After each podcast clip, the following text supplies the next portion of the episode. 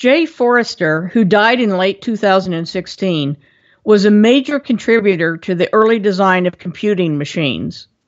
His mid career switch led him to begin the examination of system dynamics. He modeled system elements for several corporations in the 1950s, finding that most problems frustrating business executives were the direct result of their own decisions. When he first began working with those leaders, he was met with denial and resistance. Top consultants today all too often face that same challenge. It's much easier for any of us to point fingers elsewhere than to self examine whether that examination be personal or organizational. It is also easier to make point decisions than to fully consider integrated strategic systems.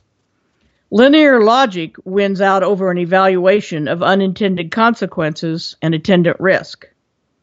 Of course, only a portion of problems are internally generated, and few executive decisions are purely myopic but surely we can invest a moment to consider learning from the experience of others. Ponder these conclusions I've drawn from the work of Mr. Forrester, coupled with my own business systems observations and experience.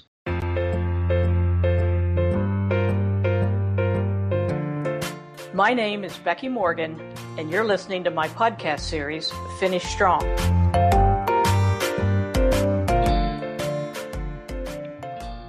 Lesson number one Businesses are complex living organisms. Changing one part will impact process and system performance. Every business decision initiates a largely predictable chain reaction. Avoid analysis paralysis while still considering clearly connected systems. Lesson number two it is better to prevent myopic decision making than to fix problems it creates. When working in the corporate world, I kept my nose to the grindstone in the belief that was the best way to do my job well. Wrong. Both I and my employer would have benefited from external views and challenges.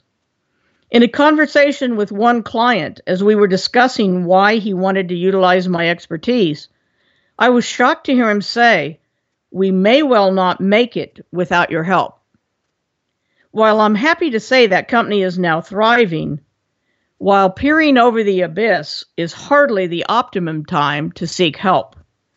The best executives are always interested in what they don't know. Lesson number three benchmarking and other external educational activities are fundamental to increasing wisdom. Exchanging ideas with people you trust is invaluable.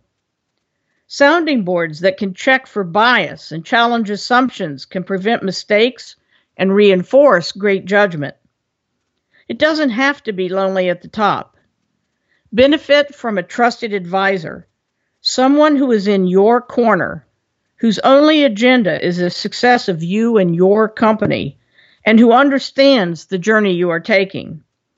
Looking outside is not a sign of weakness, but rather a sign of commitment to learning. Those who cannot remember the past are condemned to repeat it. Invest a few minutes in considering how these lessons might serve you and your organization. Been listening to my podcast series, Finish Strong, with me, Becky Morgan. For more information, Visit my website at www.fulcrumcwi.com.